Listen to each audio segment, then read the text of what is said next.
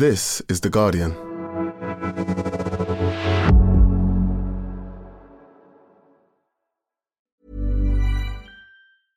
Finding your perfect home was hard, but thanks to Burrow, furnishing it has never been easier.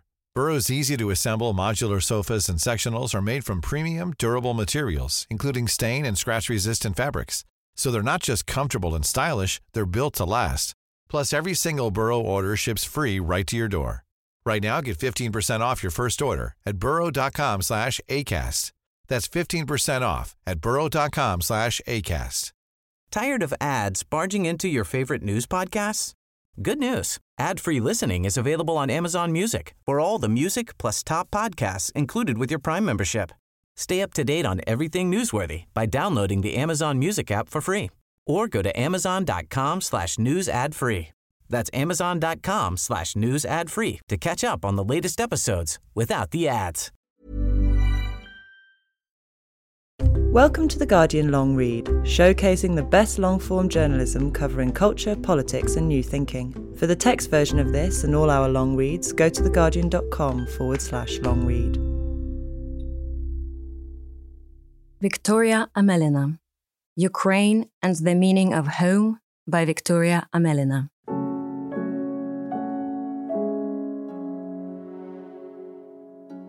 Victoria Amelina, an award winning novelist, essayist, and poet, died on the 1st of July from injuries sustained in a Russian missile attack on a restaurant in eastern Ukraine.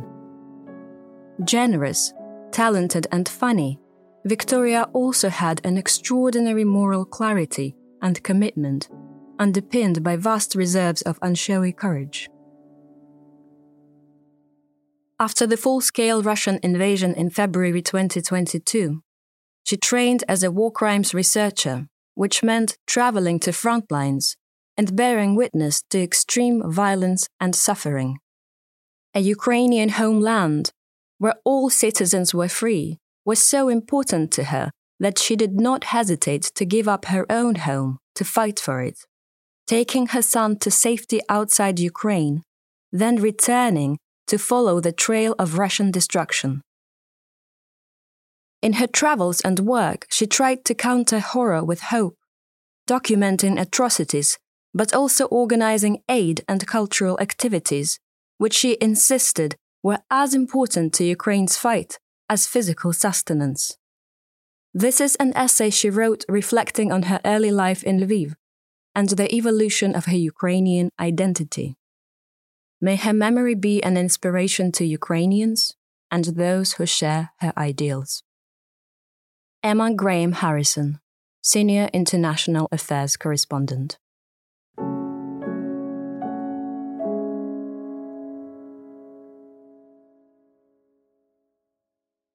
I was the worst investment the Russians ever made. After the fall of the Berlin Wall in 1989, many believed that all borders would disappear. I remember singing Wind of Change by the German band The Scorpions at an international summer camp near Pskov, then the Soviet Union, in 1990, and feeling like the lyrics truly spoke to me. The world is closing in. And did you ever think that we could be so close, like brothers? Were we all children of tomorrow, dreaming and believing in a better future? Where are we now? The winds of change turned out to be nothing more than an illusion. And my belief in it only shows that, culturally and mentally, Ukraine has always been a part of the somewhat naive West the difference is that the Ukrainians were destined to face the truth eventually. Some learned it from the stories of Ukrainian dissidents, like the poet Vasil Stus, who was murdered in a Russian penal colony five years before Wind of Change was released. Others, like me, had to experience the Russian world firsthand to realize that the border between Russia and Ukraine is not a redundancy or a formality, but essential for our survival. It seems that we are all doomed to repeat our mistakes if we don't know where our home, the safe space of trust, ends, and which of its borders need to be especially well guarded. I was born in western Ukraine in 1986, the year the Chernobyl nuclear reactor exploded and the Soviet Union began to crumble. Despite my birthplace and the timing of my birth, I was educated to be Russian. There was an entire system in place that aimed to make me believe that Moscow, not Kiev, was the center of my universe. I attended a Russian school, performed in a school theater named after the Russian poet Alexander Pushkin, and prayed in the Russian Orthodox Church. I even enjoyed a summer camp for teenagers in Russia and attended youth gatherings at the Russian Cultural Center in Lviv, where we sang so called Russian rock music, which was actually more honest about the changes happening in Russia than the naive compositions of the Scorpions. When I was 15, I won a local competition and was chosen to represent my hometown, Lviv, at an international Russian language contest in Moscow. I was excited to visit the Russian capital. Moscow felt like the center of what I considered home. My library was full of Russian classics, and even though the Soviet Union had collapsed almost a decade earlier, not much had changed in the Russian school I attended, or on Russian TV, which my family had the habit of watching. Additionally, while I didn't even have the money to travel around Ukraine, Russia was happy to invest in my Russianization. At the contest in Moscow, I met kids from all those countries Russia would later try to invade or assimilate Latvia, Lithuania, Estonia, Kazakhstan, Armenia, Azerbaijan, Georgia, and Moldova. The Russian Federation invested a lot of money in raising children like us from the former Soviet republics as Russians. They probably invested more in us than they did in the education of children in rural Russia. Those who were already conquered didn't need to be tempted with summer camps and excursions to Red Square. Hopefully, I will have turned out to be one of the worst investments the Russian Federation ever made. In Moscow, a famous journalist from ORT, a top Russian TV channel at the time, approached me for an interview on the evening news. I was flattered. I felt like a star. The journalist started with a polite question about how I was enjoying the event and the Russian capital, but quickly moved on to her real agenda. How oppressed do you feel as a Russian speaker in the west of Ukraine? How dangerous is it to speak Russian on the streets of your hometown, Lviv? I gasped as I realized that I wasn't a star at all. I was just being used to manipulate millions of viewers of the evening news. The huge camera was watching me, and a big professional microphone was in front of me for the first time in my life. I was only 15 years old. But in that split second, I had to figure out where the borders of my home were. I wasn't Russian after all. I was a Ukrainian kid brought to Moscow to reinforce certain Russian narratives. I may have believed that Russia was a great country with peace at its core, but I only felt that way because of watching the very channel that was now trying to exploit an inexperienced 15 year old. After our complex history, it would only be natural for Ukrainians to feel uncomfortable and react at times to the Russian language, I replied. However, I don't experience any oppression. Maybe your information is outdated. I am young, and there's no such problem among the younger generation. The journalist tried to ask me again, but my responses weren't going to change. She had already failed. I doubt they aired this interview on the evening news. Or perhaps they managed to edit it in a way that suited their agenda. Now, as a Ukrainian writer, I receive requests for interviews from various Russian channels, but I decline them all. My Moscow experience was quite enough. I remembered this story in 2022, watching an interview with an elderly man in Mariupol. He was desperate, disoriented, and disarmingly honest. But I believed in this Russian world, can you imagine? All my life I believed we were brothers, the poor man exclaimed, surrounded by the ruins of his beloved city. The man's apartment building was in ruins, and the illusion of home, the space he perceived as his motherland, the former Soviet Union where he was born and lived his best years, had been crushed even more brutally. The propaganda stopped working on him only when the Russian bombs fell. The border between independent Ukraine and the Russian Federation arose in his mind as a crucial barrier, just like it did in mine when I realized I had only been brought to festive Moscow to lie about my hometown in Ukraine so that the Russian viewers could hate it even more. I think most people would now agree that a wall between us and Russia is a good solution until Russian society undergoes significant changes. A world where every neighbor is a friend is a nice idea to sing about. But where Russia is concerned, it is unfortunately not so realistic.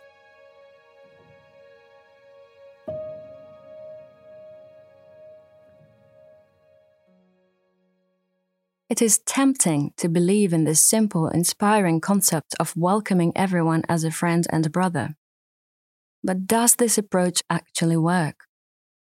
In a very different winter in 2019, I saw another collision between the imaginary idyll, where borders can be crossed in search of miracles, and a harsher reality. As my family and I prepared to celebrate Christmas in Boston, Massachusetts, I found myself standing among a forest of trees, promising my son that we would choose the best one, despite my lack of experience in choosing Christmas trees. In Ukraine, we had always used an old, artificial, but reusable one. I regretted not looking up some advice beforehand. I needed to ask the seller for help selecting a tree, but he seemed too busy with other customers and clearly needed to sell all the trees, even the poor quality ones. However, I knew what would get him to pay attention to us. I simply mentioned that this would be our first Christmas in the United States, which was true. And the welcome to America magic began. The man immediately made us his priority and helped us find the perfect tree. He seemed to be one of those true Americans who believe that welcoming newcomers is at the core of American values.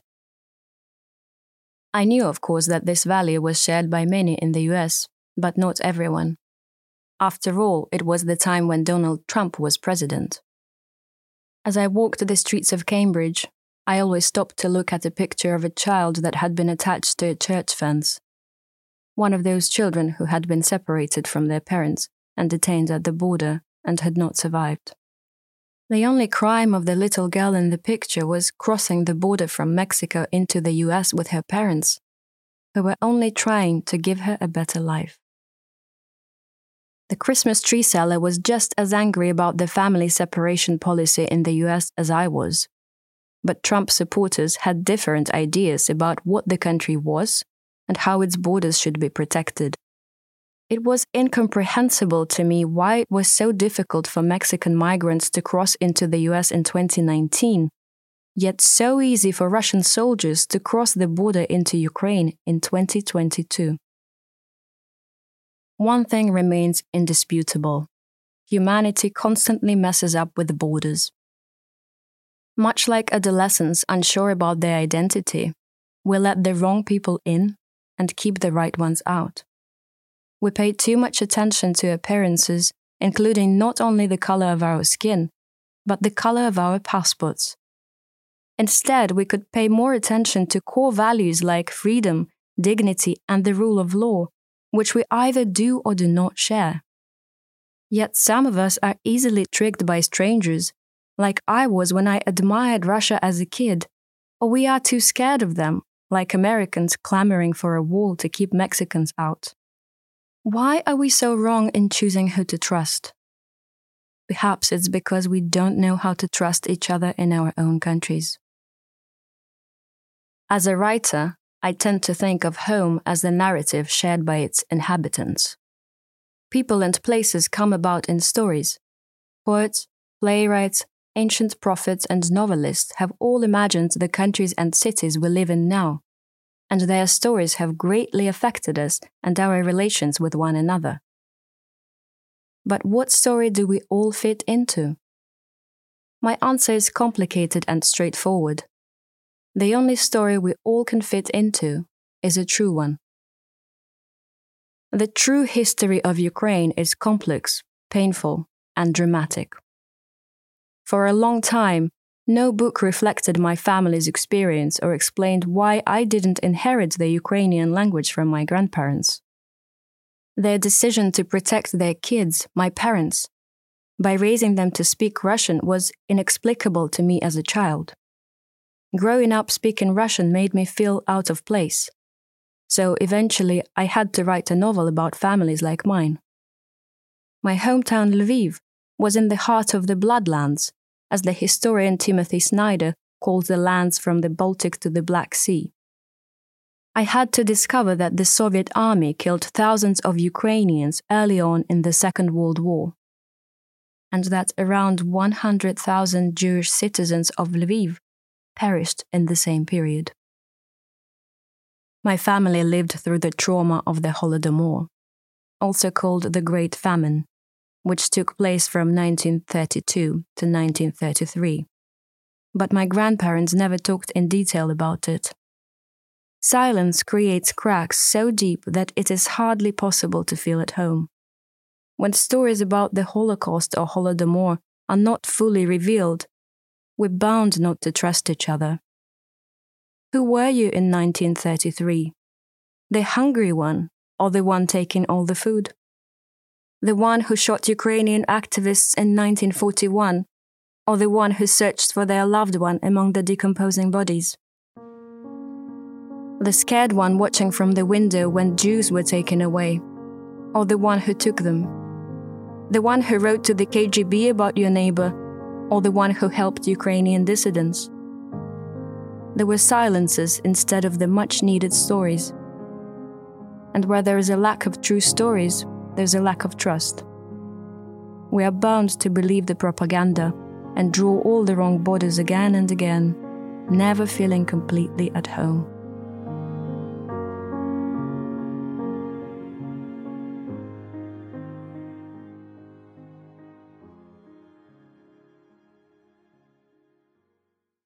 Thanks for listening to The Guardian Long Read. We'll be back after this. Introducing Wondersuite from Bluehost.com. Website creation is hard, but now with Bluehost, you can answer a few simple questions about your business and get a unique WordPress website or store right away.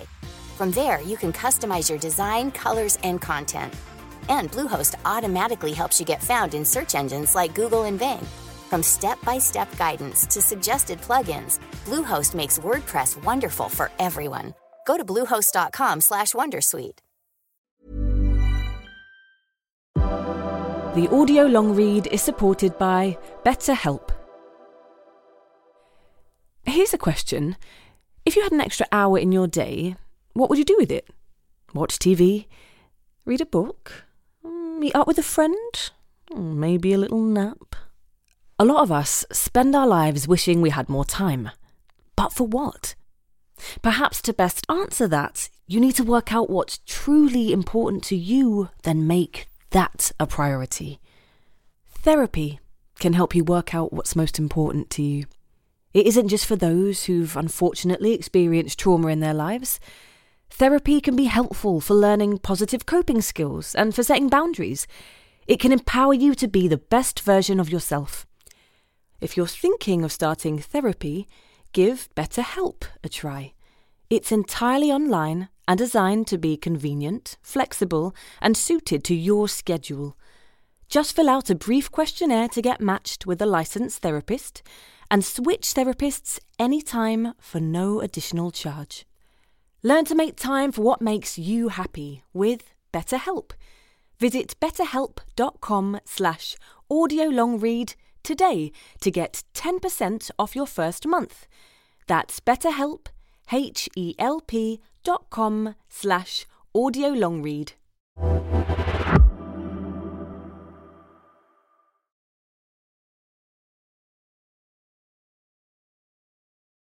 Welcome back to the Guardian Long Read.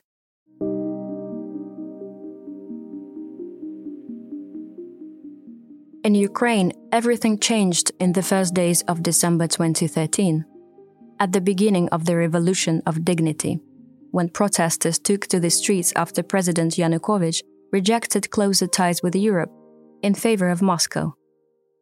After the police severely beat students on Independence Square in Kiev, it became clear that this was a time to prevent Ukraine from turning into an authoritarian state like Russia or Belarus. Everyone who felt like a free Ukrainian had to take the risk of heading to the Maidan. But what if others didn't have the courage to join the demonstration? Then the few brave ones would be powerless against police violence. To take to the streets of Kiev, we had to take the risk of trusting each other. Eventually, up to half a million people showed up. That's when we knew we could count on each other. Ukraine finally felt like home to me too. Home isn't a magical, perfect place, but a place where, if you are being beaten by the police, you can be sure that your neighbors will show up to take a stand for you. The old silences didn't disappear miraculously, but after 2013, we trusted each other enough to build platforms and institutions that deal with our traumatic past as well. And after the revolution of dignity, there was a new true story in which the question, Who are you? was being answered by everyone every day in 2014. There was war at our doors. Fighting continued in the Donbas region, but our vision was as clear as ever. In the spring and summer of 2014, I was sure a full scale Russian invasion had already begun, and that the brutality would intensify and gradually spread throughout Ukraine. I packed my three year old son's belongings into an emergency backpack so we would be ready to hide in a bomb shelter at any moment. At that time, the bombs didn't fall on us. Russia annexed Crimea and ruined the lives of Ukrainians in Donetsk and Luhansk but didn't go further in full force. The world didn't react. So the borders of my home were clear. They were Ukraine's borders. No one had our backs but us. We had each other, and that was invaluable. But what about the beautiful vision? If we couldn't yet achieve the perfect world where we all supported one another, what about our cozy continent, Europe? Those years of the initial Russian invasion, 2014 to 2015, were a time when many Ukrainians felt betrayed not only by Russia, but also by the West for not coming to our aid. We were Europeans under attack, but it was mainly our problem. In November 1956, the director of the Hungarian news agency sent a message via telex to the world, shortly before Russian artillery wrecked his office. It read, We are going to die for Hungary and for Europe. The Czech writer Milan Kundera started his 1984 essay, The Tragedy of Central Europe, with this message.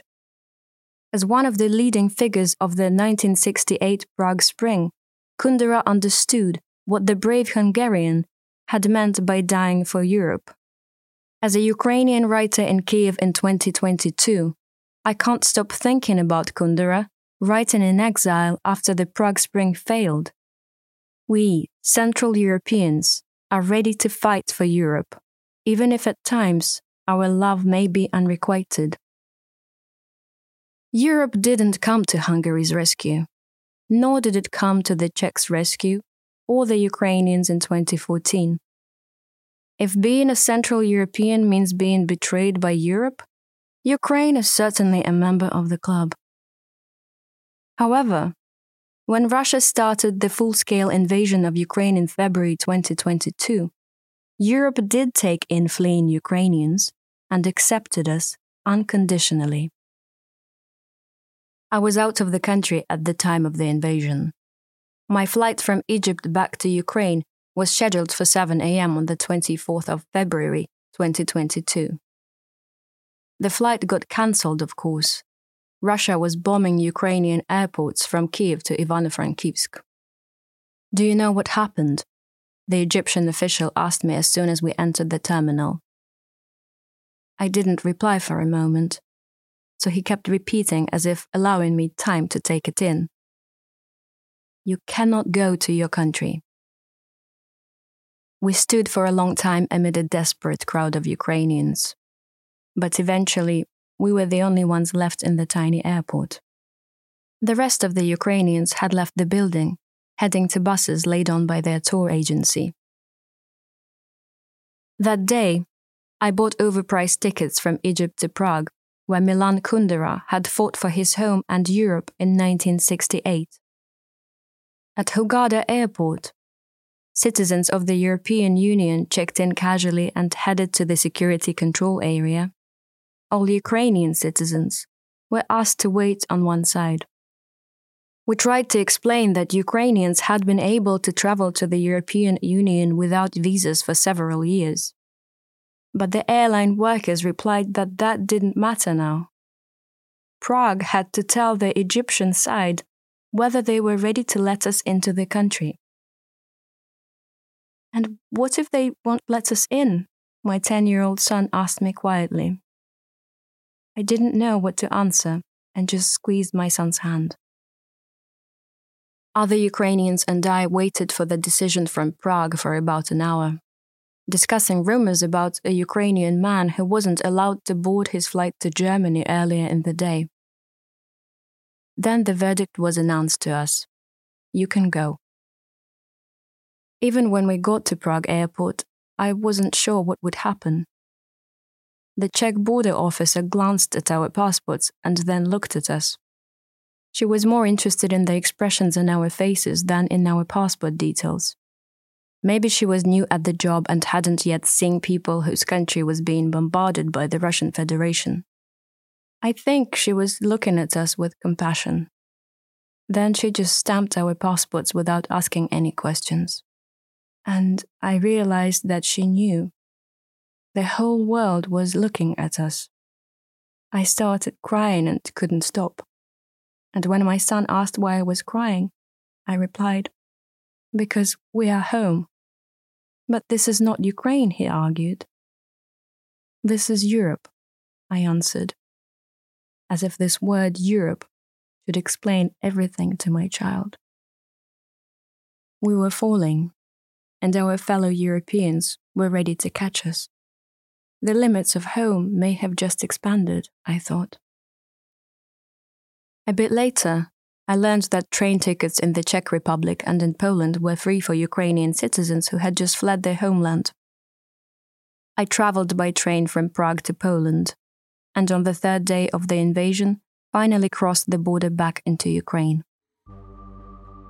At the Polish Ukrainian border, I witnessed indescribable desperation and fear. Little kids were pulling heavy suitcases their frightened grandmas and mothers looking even more disoriented than them. I heard screams in the crowd as people were squeezed in the crush, and the loud voice of the border guard trying to get the refugees' attention and prevent a tragedy. Yet all these people were going to be accepted and even welcomed into the EU.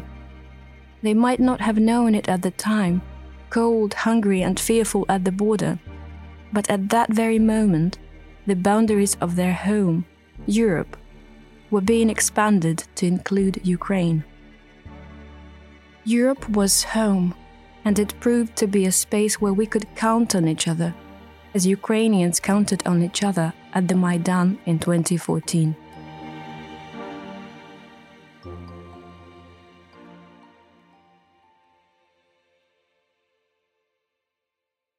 We Ukrainians are well aware of the discussions surrounding Europe's acceptance of Ukrainian refugees.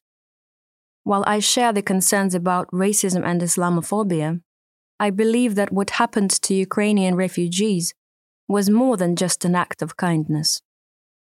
It was a change in perspective, a change in the story of Europe, and ultimately, a change in the borders of what Ukrainians and other Europeans consider their shared home.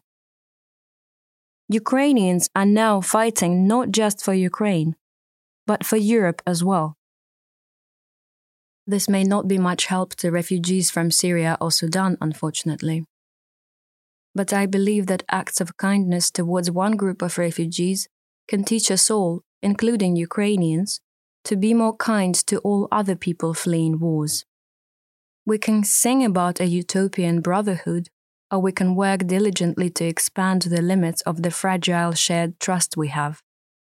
Despite all the obstacles, I still believe that the dream of a world without borders should be our inspiration. We may never fully realize this vision, but it can turn into a strategy that changes reality for the better. No one is obliged to take in a stranger or show them love, yet it happens. This love becomes a true story that changes all future stories, including those of refugees. In June 2022, I arrived in Brussels and took a bus from the airport to the city. I was headed to a meeting at the European Parliament to discuss accountability for Russian war crimes. The bus was full of men in suits, all clearly headed to European institutions as well. However, I was perhaps the only one who noticed the irony of the song that opened the bus playlist. I follow the Moskva down to Gorky Park, the Scorpions frontman sang. The bureaucrats in their expensive suits kept typing on their laptops, paying no attention to the song and the story it conveyed. I knew I didn't fit into this story. But I knew that we came to Brussels to write a new narrative for everyone, not to change some lousy playlist on an airport shuttle.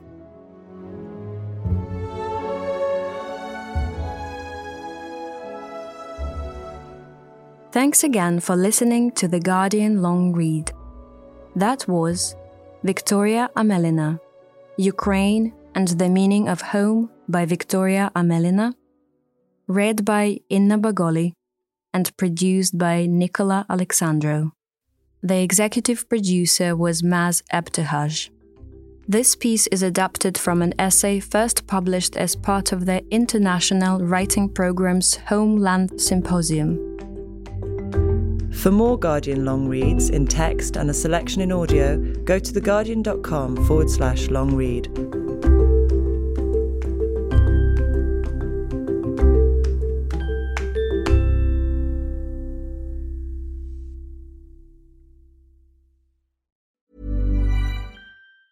Tired of ads barging into your favorite news podcasts? Good news. Ad-free listening is available on Amazon Music for all the music plus top podcasts included with your Prime membership. Stay up to date on everything newsworthy by downloading the Amazon Music app for free or go to amazon.com slash news ad free. That's amazon.com slash news ad free to catch up on the latest episodes without the ads.